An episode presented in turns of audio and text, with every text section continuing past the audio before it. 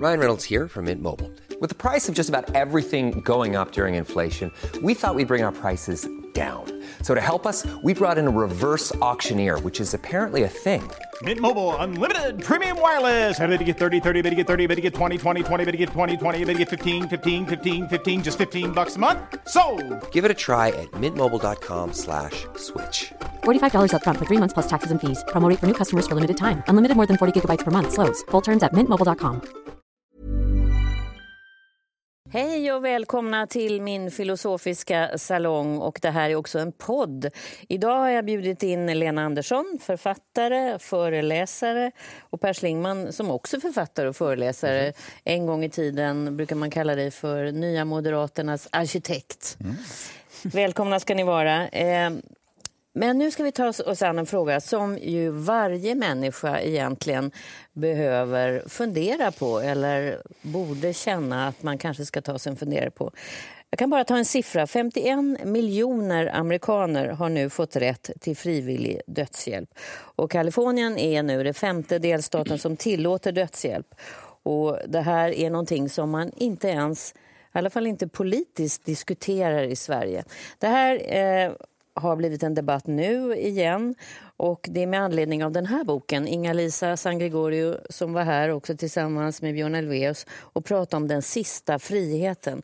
Hon menar, som blev sjuk i cancer, gick igenom svåra cancerbehandlingar, cellgiftsbehandlingar, att man borde ha rätt till sitt eget liv, att avsluta det när man själv vill och inte gå mot en plågsam död. Och då ska man säga, tycker jag är viktigt, att hon vill leva. Det är inte det det handlar om, utan men hon vill känna att hon har rätten till det. Och det här är ju ett, en del i debatten och det finns ju, den andra ståndpunkten är en helt annan naturligtvis, att det här skulle kunna få ödesdigra konsekvenser. Vad tycker ni? Eh, ja, alltså jag tycker ju... Jag är ju inte, håller inte med den här mer kristna hållningen som är att man inte ska få... Att, man ska, att livet är heligt sådär, eller att man ska hindras från, från ehm, att till varje pris från att ta livet av sig, eh, som, som eh, åtminstone en del kristna brukar framhålla.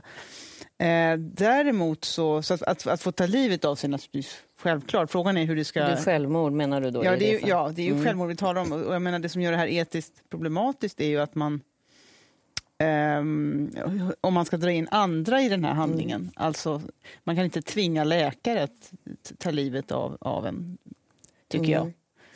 Ehm, och, och vad det handlar om är väl att man vill ha hjälp att göra skonsam, ett skonsamt självmord som inte är så otäckt. Och, Mm. För det här handlar ju om människor som har obotlig sjukdom där de inte vill ha ett lidande som de... eh, De vill liksom kunna samla sin familj, säger hon, innan det blir för svårt. Nej, men jag kommer nog till samma slutsats eh, egentligen, att man har rätt till sitt eget liv och eh, också i den här fallet rätt att avsluta det så. Eh, jag tycker det är en väldigt komplicerad fråga, för det handlar också om i vilken grad man är eh, liksom kapabel att fatta den typen av beslut själv och sådär. Men det är svårt att hitta något, något annat synsätt än att det är den enskilda människan som är bäst lämpad att fatta det här beslutet. Ja, men så jag landar nog där. Och, och det är klart att frågan är väl relativt enkel om man tänker på just det att man har de här obotliga sjukdomarna, man ändå går mot en så här rätt säker död och man vill minska lidandet och så vidare.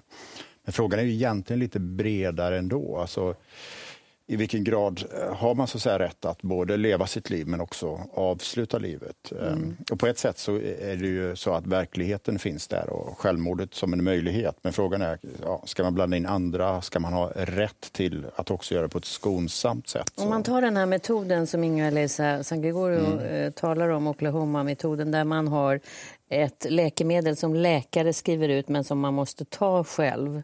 Och Då kan man välja om man vill eller inte, naturligtvis. men det är inte någon annan som assisterar, för det finns ju något som heter assisterat eh, självmord. Men, utan det är ju då den här personen som är sjuk som ska göra det. Men det är någon som ska skriva ut det och det är ju inte tillåtet i Sverige. Nej, eh, och det är väl det, det, är väl det man skulle vilja då, eh, som i Inga-Lisa Sangregorios fall. Det är väl det hon förordar, förmodar jag. Va? Ja. Eh, ja, jag tycker nog att man eh, helt enkelt... Eh, detta enorma lidande som människor talar om och ser hos anhöriga och så. Det, det, är någonting att ta på, på allvar. Och det är skillnad att skriva ut ett läkemedel som så, någon sen får göra vad de vill med som själv, alltså den mm. som har, till den man har skrivit ut det. Och att eh, vara ålagd av lagen, eh, eller av, ålagd av den här patienten att, att, att göra det själv. Det är olika saker. Mm. Så jag tycker det låter he, helt rimligt. För du kan ju drabbas av en sjukdom som är skoningslös, till exempel ALS där man tappar många av funktionerna. Så till slut så blir det väldigt svårt att både förmedla sig och göra det. Och då börjar det handla om att man behöver hjälp kanske. Men problemet är ju om man, eh, om man faktiskt inte kan förmedla att man vill, vill ta sitt liv. Nej, då, då, då är det tyvärr så att då går det ju inte. Då, får man då måste man plågas. För det kan man inte gissa sig till. Och sen kanske man har sagt det långt tidigare och hur ska de anhöriga då veta att det fortfarande gäller i varje stund? Nej, det, det är omöjligt. Men, absolut. Samtidigt tycker jag att det här argumentet som hon för fram, jag har inte läst boken, men det här att det höjer hennes livskvalitet nu. Mm. Att ha insikten om möjligheten att avsluta det vid väldigt liksom, stora plågor. Det är ett rätt intressant argument, tycker jag. Att hon har en fri... Bara det hon, att hon vet. Livskvaliteten höjs i nuet mm. eh, på något sätt. Men mm. jag, jag håller helt med om det här att om man inte är i eget bruk att kunna fatta ett beslut, eh, exempelvis vid den typen av liksom, diagnoser eller åkommor så eh, det är svårt att låta andra fatta ett sånt beslut. Det har jag väldigt svårt. Mm. Varför, varför tar man så lite och diskuterar det här politiskt? För att om man går ut och gör undersökningar, vi kollade upp, jag tror att det är runt 80 procent mm. av svenskar man frågar som tycker att det här borde vara så att man har mm. rätt till sitt eget liv eh, och avsluta sitt liv. Men om man tittar på politiska partier och politiken så mm. tar man inte ens upp frågan och ingen säger någonting om att... Mm, nej, men alltså den här typen av et etiska och principiella frågor har ju väldigt liten plats i svensk politik. Mm. Och det märks ju varje gång ett ungdomsförbund, det var ju häromdagen, tycker någonting där man kommer till någonting som kanske uppfattas lite, mm, lite speciellt men man kommer utifrån en principiell ståndpunkt egentligen så blir det väldigt mycket diskussion. Vi är väldigt ovana vid detta. Och politiken har ju som utgångspunkt att vinna val. Mm. Eh, och då tror jag att man ser att, att vinna val gör man genom att prata om breda frågor som i grunden handlar om människors liksom, om sysselsättning, välfärd, mm. svensk ekonomi och så vidare. Men, men är det fel att vi inte mer pratar om såna här saker? Det blir nästan som man lägger locket mm. på. Ja, det här är en filosofisk fråga i allra högsta grad. Det är oftast filosofer som är diskuterade och intresserade mm. av den. Eh, och oerhört svår kan man väl också säga. Om man börjar komma ner i detaljerna så kan den bli, kan den bli svår. Eh, eh, just med att till exempel om man är dement så hur vet man då att den här personen fortfarande vill?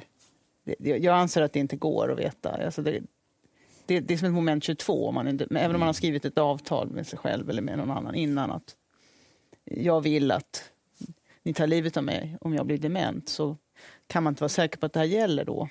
Men lite grann blir det så, så att, den är så svår så då ska man inte diskutera den politiskt eller ta nej, ställning då, till då, den. Det nej, blir lite det, det som blir men Det ska man göra, men man ska, då måste man ha en principiell... Alltså det borde vara så att det här... Ja, vi borde ha en, naturligtvis borde vi, borde vi diskutera det, men, men eh, eh och vi borde diskutera olika principer i, eh, både i riksdagen och i offentliga samtalet mm. hela tiden. Själv är väldigt intresserad av principer och så.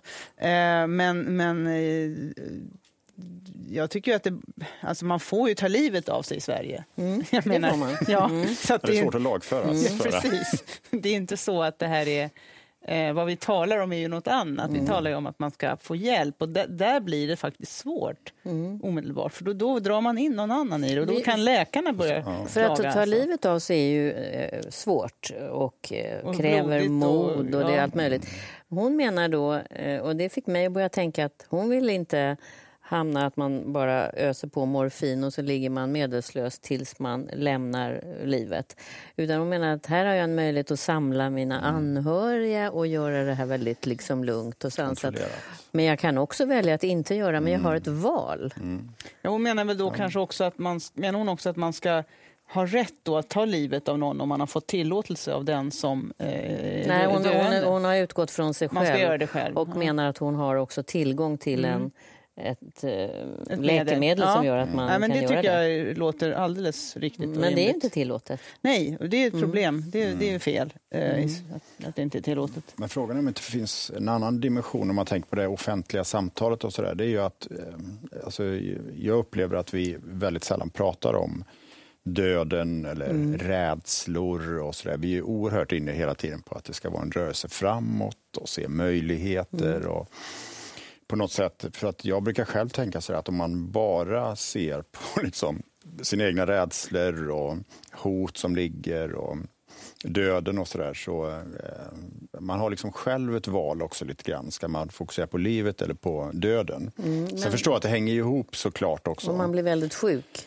Ja, även annars också. Jag, jag tror att det finns en rätt stark dödsrädsla. Eh, Jag ser den hos mig själv, men jag upplever att den är nog väldigt, väldigt utbredd. Just den här eh, stokastiska döden också som jag tror alla bär som en rädsla inuti sig. Och det här att carpe diem, man måste leva i nuet och sådär. Så jag tror lite grann det finns ett sånt utslag också att vi är inte så bra på att diskutera de här riktigt jobbiga frågorna som handlar om jag kommer ihåg det här med diskussionen när man skulle inviga hospice exempelvis. Så kände jag också att det här är liksom en udda, ett udda fenomen i svensk samhällsdebatt. Jag upplevde att medierna hade varit så här, det var valhänt. Man hade lite svårt att eh, faktiskt hantera den typen av frågeställningar.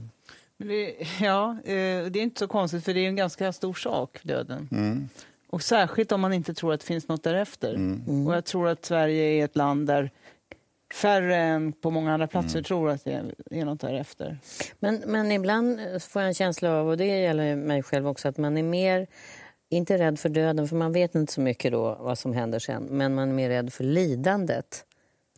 Man är rädd för Innan. andras död Mm. också skulle jag säga. Och rädd, jag är Ja. kanske rädd för annat, men lidandet som kan föregå döden är ju Särskilt mer om, man det har, man... ja, särskilt om man har känt av det eh, lite grann så Mm. är man rädd för det, tror jag.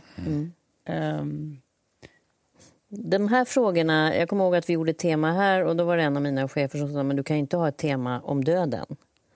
Då kommer alla stänga av och det var väldigt mycket tittning då. Det, för det är vissa ämnen som vi, som du säger, undviker i det offentliga rummet. Som kommer för nära liksom. Mm, nej, men jag, jag själv jag sa det i en sån här, jag gjorde en intervju så var det en sån här faktaruta som jag frågade så här, rädd för. Så sa jag döden. Jag kommer ihåg dels reaktionen hos reportern. Det var så här. Men även från andra. Alltså det, det, är, det är en svår fråga. För Jag håller helt med att, att just att det är, det är väl den största enskilda händelsen i människors liv i meningen, om man inte tror att det kommer någonting därefter. Det är oerhört eh, dystert tycker jag. Att, Ja, det är nog att det finns en änd, ändlighet. Och det, ja, närmast en obegriplighet. Ja, men absolut. Och, och sen har jag full förståelse att om man har ett väldigt stort lidande och i princip vet att jag kommer att lida tills dess att mitt liv slocknar. Då är klart att då blir ju det en, en frihetsfråga till slut. Vilken Mm, makt har det. jag över mitt eget liv? Såklart. Ja. Tror du att det finns något liv efter detta? Jag, jag är ju eh, agnostiker. Eh, att- Mm. Tvivlare. Mm. Ja, jag är absolut tvivlare. Jag har väldigt svårt att tänka mig att det inte skulle finnas någonting. Mm. Samtidigt som eh, även motsatsen tycker jag har jag svårt att tänka mig. Du, är ganska, Jag du är har kommit fram till en ståndpunkt. övertygad Du är om att det är totalt Det är slut. Det är absolut. Och är det någon trygghet att tänka, för dig att tänka så? Nej, det är förskräckligt. Alltså. Mm. Ehm, men men eh, jag kan inte se hur det detta skulle gå till därför att medvetandet är Mm. ju slut och det är bara elektri- elektricitet eh, som slocknar. Ehm, så för min del då är det stopp och för den som dör är det stopp. Livet fortsätter ju. Men det har inte med mig För att göra. andra. För andra. Mm. Jag hade en eh, filosof här som eh, har eh, svår cancer, terminalcancer, som säger att för honom, han är, tror inte på livet efter detta och funderar då på i det tillstånd han befinner sig i livet, hur man förhåller sig till det. Men han säger att det, det som har blivit trösten är att man går från någonting som man inte heller vet något om innan man föds till någonting som man inte heller vet om. Och det, båda de sakerna är på något sätt... Eh, Mm, men det är också det här klassiska dilemmat eh, som man ibland eh, ställs. Alltså så här, man brukar prata om det här att om man skulle få ett kuvert, om man öppnar det så där finns åldern när man dör. Skulle man öppna det eller inte? Och fy vad obehagligt. Ja. Mm, Det är bara frågeställningen är obehaglig. Och kanske också den här känslan av att man vill inte lämna festen innan alla andra Nej, och de bara nej. fortsätter och jag får inte vara med. Ja, det är svåra och allvarliga frågor men, ibland är det bra att tänka på vad, vad det är för frågor som man ändå undviker också, tänkte vi när vi tog upp den här frågan. Eh, vi ska prata om något helt annat alldeles strax, strax och det är eh, om man alltid i alla sammanhang ska vara ärlig. Det sägs ju det här med att ärlighet varar längst. Men hur ärlig ska man vara innan det uppfattas att man är elak?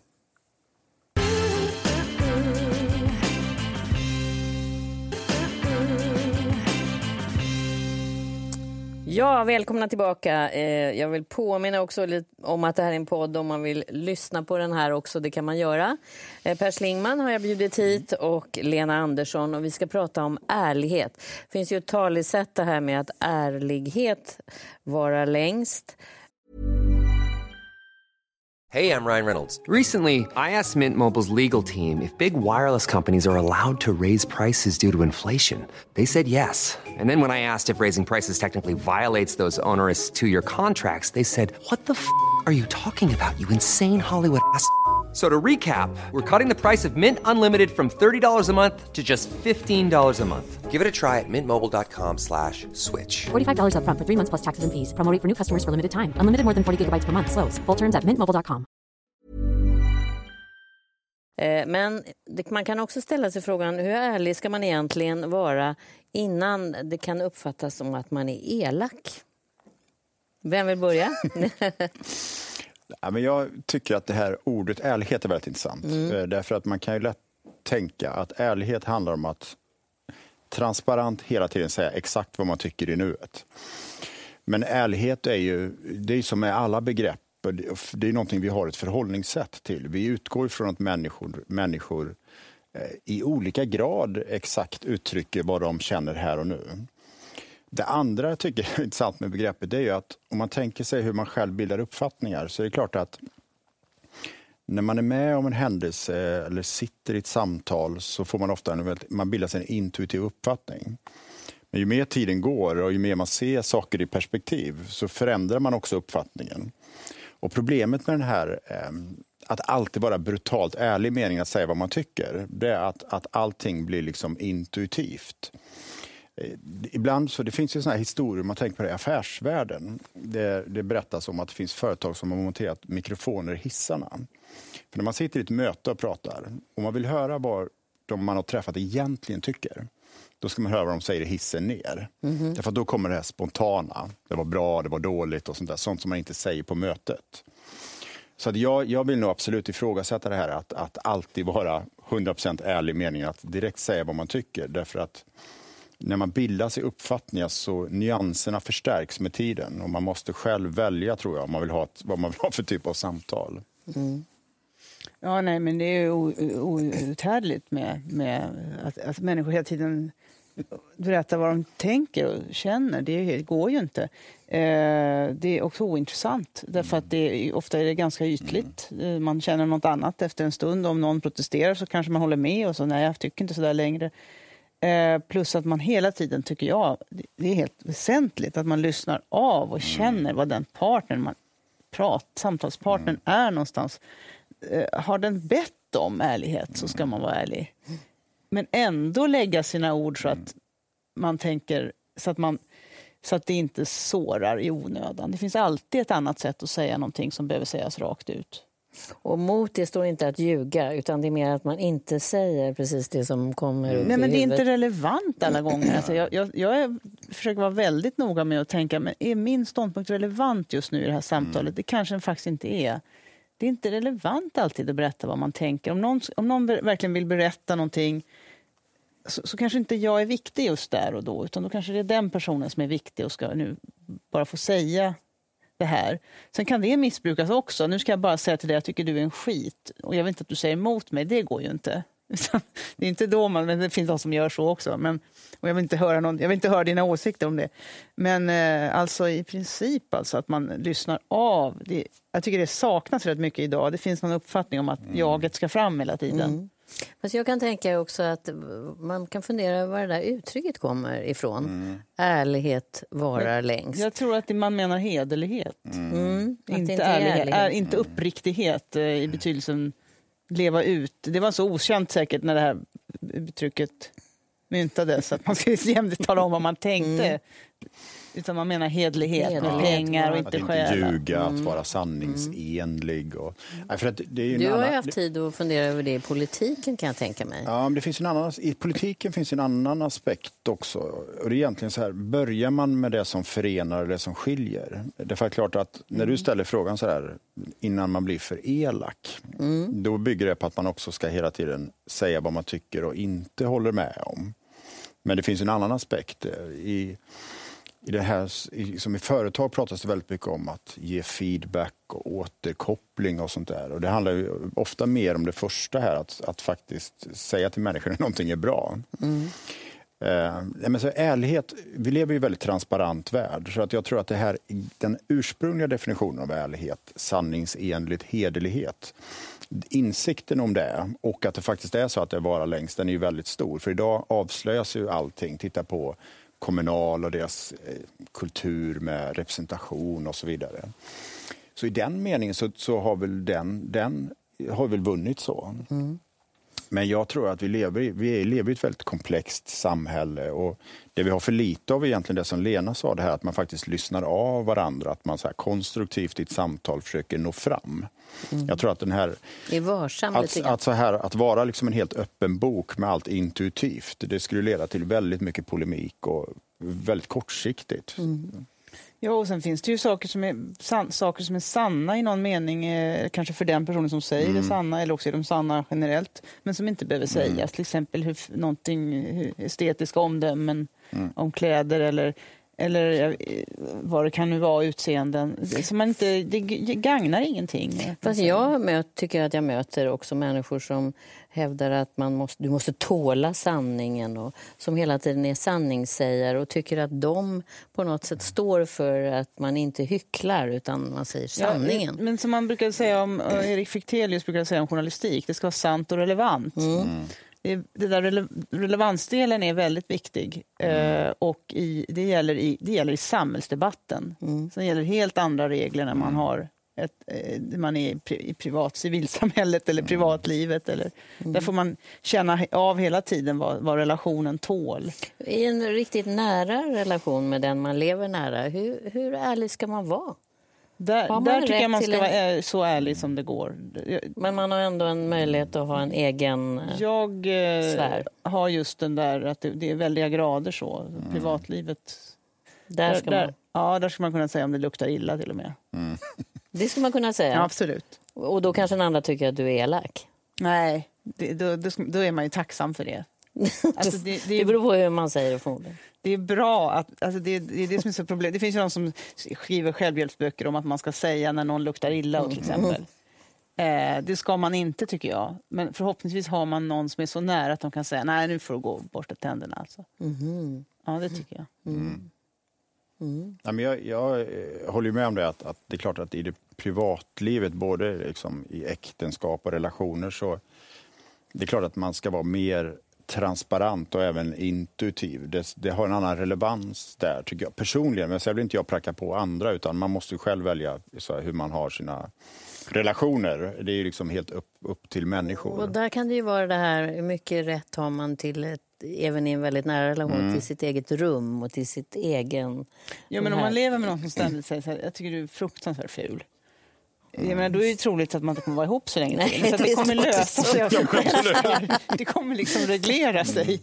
Så man, man får ju ändå säga det man själv också förstår kan landa på något bra sätt. Och kanske vara lite varsam om man Ja, är rädd om mycket den här varsam ska man personen. vara. Och, och ibland kan det vara varsamt att säga uppriktiga saker till någon som är väldigt... Alltså det tål ju det när man är nära.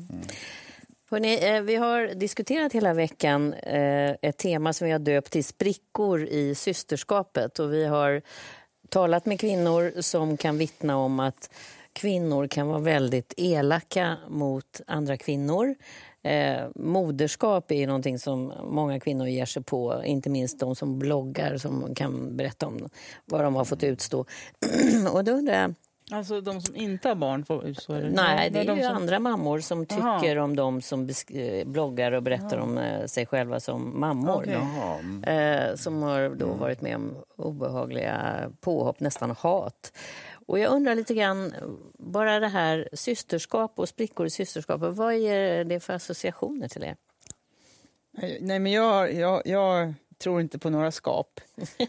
Eh, jag, jag, jag tror att, eh, nej, alltså att, att, att, att identifiera sig så med sitt kön eller sin klass eller sin färg eller, eller någonting sånt. Jag tror att man ska försöka mm, vara försiktig med det, verkligen. Eh, eh, eftersom det nu är 30 år sedan Palme blev mördad den här veckan så, så, så mm, man talade om honom som klassförrädare. Man ska absolut vara klassförrädare om man tycker att det är rätt. Det finns ingen, finns ingen, det, det, underliggande i det antagandet är att man ska vara solidarisk med sin klass. Varför då? Mm, Eller med systerskap. Eller med systrar då, eller bröder. Och, och, och, brödraskap, där hör vi genast att det inte låter så trevligt. Sprickor i Men- brödraskapet, Ja. det brukar man inte prata om. Men, nej, men systerskap, då är det en utsatt grupp och då är det fint. Och det är också så att det låter ofta som att, att det blir nästan, kan jag känna, påtvingande. Att för att man är en syster så ska man... Det är lojalitet man talar Ja. om. Man ska Mm. hålla tyst. Mm. Man ska inte säga... Nej. Kommer tillbaka till ärligheten där egentligen. Där kanske man ska vara jag, lite jag, ärlig. jag, jag håller med om det att, att jag tror inte på skap heller, men jag tror att vi har ändå socialt konstruerat skap. Och jag kommer ihåg, det här är väldigt anekdotiskt, men det här var många år sedan det hände mig. Då kommer jag ihåg, jag var på någon typ av möte och då var det som det ofta är, det var rätt många män och så var det två kvinnor. Och sen var det den ena kvinnan som berättade till mig efteråt så att hon skämdes väldigt mycket för vad den andra kvinnans agerande. Jag kommer inte ihåg nu vad det var. Men hon definierade sig både som en del av den stora gruppen men också som i det här systerskapet. Och sen dess har jag funderat väldigt ofta på om det finns något så här manligt, alltså brödraskap eller vad. Men jag har aldrig någonsin kommit fram till det. Så jag tror att lite av det handlar ju också om att systerskap och kvinnor har ju väldigt ofta varit i minoritet. Och kanske då liksom valt att definiera sig med varandra. Och det på något sätt socialt har konstruerat ett systerskap, tror jag. Medan männen, framförallt i de här miljöerna då, där har det varit så att säga givet att vi är mänskliga varelser och individer. Hon Så jag tänker- tror att det finns en social konstruktion. Hon, förmodligen tänker hon också att männen i den här gruppen nu, nu tänker de, och nej, så här är kvinnor. Mm, att så det, tänkte att nog det smetar av sig på Hon tog, henne. tog ansvar då. Så hon hade liksom den här eh, in- inlevelsen då i, och Mm. nu kommer de tänka att det här är, så här är kvinnor. Och, det och finns ju- därför ja. så blir hon upprörd på den här. Ja, så håller och man varandra i schack Ja, då. Liksom. Det finns ju en del genusforskare som menar att det finns en, om man tittar på arbetsplatser så finns en viss nivå. När kvinnor kommer över en viss kritisk massa, då börjar man klä sig mer individuellt och, och är man lägre än det så anpassar man sig. Tittar man på jurist, advokatbyråer och så vidare. Fast jag kan känna igen att, eh, att man förväntas, och det kanske Mm. handlar om det du säger, inom vissa kv- kvinnogrupper eller när man samlas många kvinnor, att eh, man ska hålla sig liksom i, i den här gruppen. Så fort någon sticker upp ur gruppen och tar sig iväg så blir det, utgör det ett hot. Eh, Medan män på något sätt har det inbyggt att man ska klättra upp och ner och hierarkier och så. Men det, ja, men det är ju som Per säger, det har Mm. att göra med det här att männen har varit eh, de som har varit ute i, Mm. alltså, så att säga, som det heter, norm då, men framförallt har de varit haft en massa olika positioner där det har varit självklart att män är ute i världen. Mm. Och då, då, då är man inte homogen. Alltså homogenitet har ju att göra med utsatthet, tryck Mm. utifrån och litenhet i gruppen. Men det, det solidari- där är naturlagar bara. Men, men du säger att du gillar inte eh, att Jag gillar inte solidaritet. Nej. Nej, solidaritet, precis vad jag skulle säga. Så hur förhåller du då till solidaritet? Det kanske förväntas att man är solidarisk med en grupp som inte tillhör härskarklassen. Ja, ja, ja, härskarklassen. Men... ehm, Patriarkatet då Ja, alltså solidarisk, eh, man kan, vara, man, man, kan vara, eh, man, man kan ha en principiell idé som man, tycker är, som man tror är den rätta för att det ska bli bra totalt sett och hålla sig till den istället. Men jag tror, jag tror att Det låter hade- så enkelt. Det är så enkelt. Men jag tror att du har en väldigt poäng i början där, att det handlar också om att hur man tror att andra betraktar en. För Ja. att om vi gör ett Mm. annat tankeexperiment och tänker att vi två representerar Sverige på någon stor internationell sammanhang. Och sen sitter vi två där och sen gör jag bort mig helt otroligt, Mm. i, tar ordet och gör bort mig. Då tror jag att du på ett annat sätt skulle ta vid dig och, och känna dig utpekad för att du vet att du är den enda, förutom jag, Mm. som är svenskar. Och vi vet att vi fungerar så Ja, i absolut. ytliga Ja. sammanhang. Så då, men då är det en ny grupp här. Det är det som är intressant. Vi ingår hela tiden i olika grupper. Ja. Så, att, så att då skulle systerskapet då vara något speciellt. Ja, men man är, man, ibland är man bara svensk, ibland är man bara syster. Då. Så det, det får man också vara uppmärksam på. Vad, man, vad är det man är nu för någonting, för vilken identitet. Men, ja, men vad, vad, varför låter det enkelt? Nej, men alltså att, ja, men jag tror till exempel att eh, kvinnor då, eh, emancipationen inte tjänar, tjänar, på, tjänar på att, att eh, jag inte kritiserar till exempel kvinnor, om det nu är det som är systerskap, vilket det är för en del. att Man ska aldrig kritisera en annan kvinna. Man ska lägga skulden någon annanstans, nämligen på männen. Eh, då, då, om jag tror att det är skadligt så, så, är, så, är, så är det dåligt systerskap i så fall. Då. Så den principen menar jag.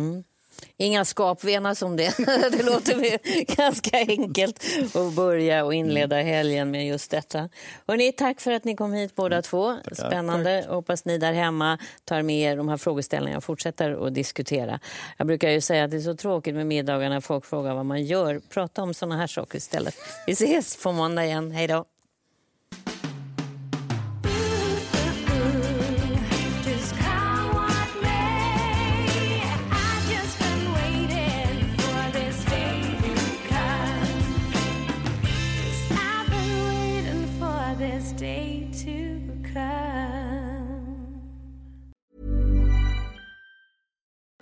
Join us today during the Jeep Celebration event. Right now, get 20% below MSRP for an average of 15178 under MSRP on the purchase of a 2023 Jeep Grand Cherokee Overland 4xE or Summit 4xE. Not compatible with lease offers or with any other consumer incentive offers. 15178 average based on 20% below average MSRP from all 2023 Grand Cherokee Overland 4xE and Summit 4xE models in dealer stock. Residency restrictions apply. Take retail delivery from dealer stock by 4 1. Jeep is a registered trademark.